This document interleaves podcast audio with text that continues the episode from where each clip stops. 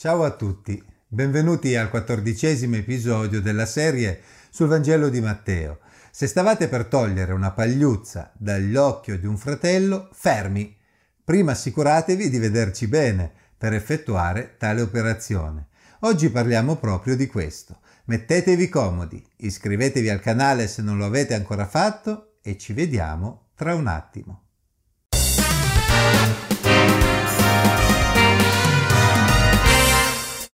Non giudicate affinché non siate giudicati, perché con il giudizio con il quale giudicate sarete giudicati, con la misura con la quale misurate sarà misurato anche a voi.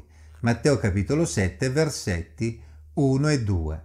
Leggendo tutti gli insegnamenti che Gesù stava dando ai suoi discepoli in questo sermone sul monte, la tentazione potrebbe essere quella di guardarsi intorno per vedere se qualcuno vicino a noi non sta rigando dritto, vero? Ma se mi avete seguito fin qui, nella lettura del Sermone sul Monte, avrete capito che lo scopo di Gesù era senz'altro quello di far riflettere i propri discepoli sulla propria vita, non fare di loro delle persone che se ne vanno in giro a puntare il dito verso gli altri. Gesù evidentemente ci conosce bene e sa che ci viene più facile giudicare il prossimo piuttosto che esaminare noi stessi.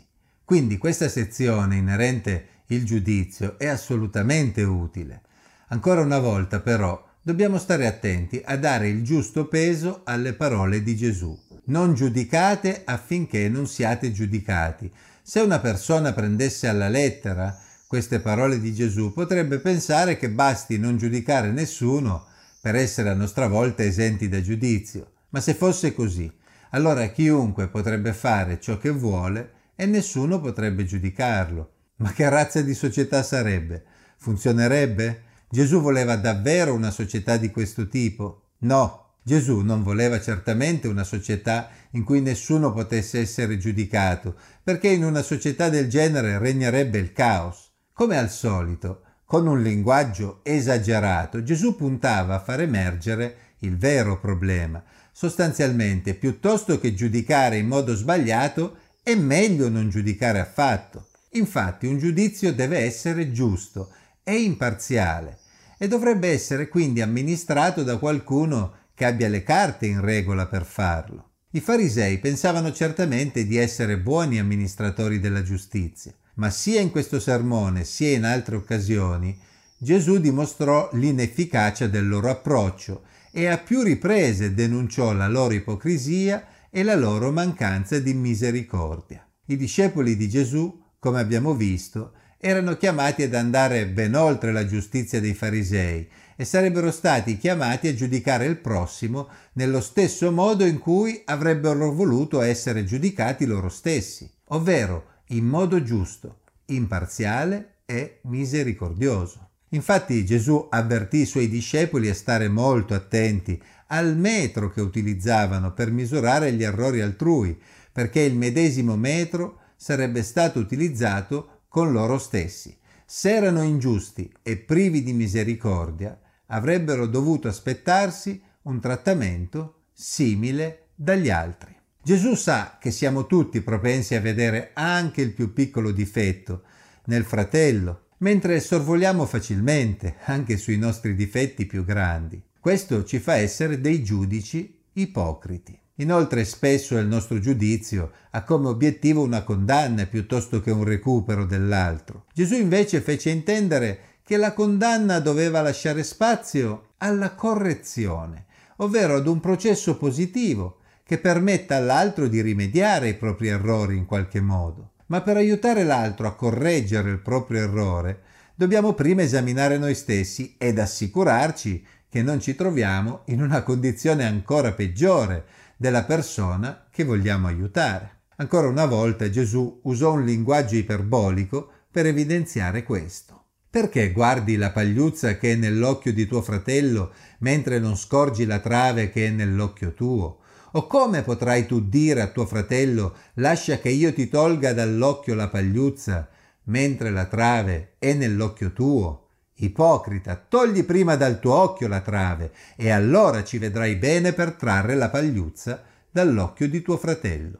Matteo 7, versetti 3 a 5. Nessuno può avere letteralmente una trave in un occhio, ma il senso delle parole di Gesù è piuttosto ovvio. Se non siamo animati da un semplice desiderio di condannare l'altro, ma vogliamo essere utili al nostro fratello, dobbiamo assicurarci di essere nelle condizioni ottimali per farlo. Gesù utilizza proprio la parola ipocrita, la parola che si utilizzava per gli attori che portavano una maschera sul palco. Se siamo ipocriti, se portiamo una maschera, se abbiamo due pesi e due misure e giudichiamo cose minime negli altri, mentre siamo molto indulgenti con noi stessi, non solo non potremo aiutare nessuno, ma finiremo per fare danni ulteriori. Riassumendo, la provocazione di Gesù ad astenersi dal giudizio è in realtà una sfida ad essere imparziali e misericordiosi nel giudizio.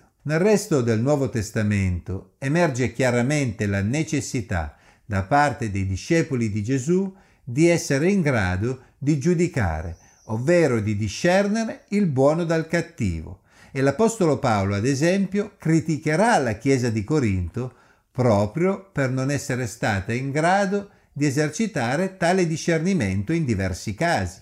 Si vede a 1 Corinzi capitolo 6, versetti 1 a 5. In una situazione ottimale, tra fratelli che si vogliono bene e hanno una condotta trasparente tra loro, chi sbaglia e viene corretto non dovrebbe avere problemi a riconoscerlo. Ma il problema è proprio questo, quanto siamo trasparenti quanto siamo imparziali nei nostri giudizi, quante travi nei nostri occhi vengono tollerate, mentre tentiamo maldestramente di togliere pagliuzze dagli occhi dei fratelli. Dobbiamo imparare ad avere un approccio misericordioso che tende al recupero piuttosto che alla condanna. Mi rendo conto di aver sbagliato tante volte in questo senso e chiedo a Dio di aiutarmi ad avere il giusto approccio. Se qualcuno ha sbagliato o abbiamo questa impressione, trasformiamo il giudizio in una proposta di aiuto, fatto da una persona che ha sinceramente a cuore la salute dell'altro e ha gli strumenti per poterlo aiutare a individuare e risolvere il problema. Dovrebbe essere qualcosa del tipo ti vedo in difficoltà in quest'area della tua vita. Siccome ho già fatto un'esperienza analoga, permettimi di aiutarti. Se ci si ferma al giudizio come condanna, ma poi non si è in grado di offrire un aiuto concreto affinché l'altro possa rialzare la testa, comprendiamo che non si è raggiunto l'obiettivo di recuperare il fratello, ma lo abbiamo solo affossato ancora di più nel suo problema. È una questione piuttosto delicata, infatti entrambe le parti dovrebbero avere il giusto approccio. L'uno dovrebbe mirare all'aiuto e al recupero del fratello, l'altro dovrebbe avere abbastanza fiducia da lasciarsi aiutare. Mi rendo conto che spesso non è così. Spesso non siamo abbastanza accorti da rimuovere la nostra trave e oltretutto abbiamo un atteggiamento di condanna, piuttosto che di aiuto e così è difficile che ci sia un clima di fiducia reciproca che permetta davvero di arrivare al risultato ottimale. Ci saranno poi anche casi in cui,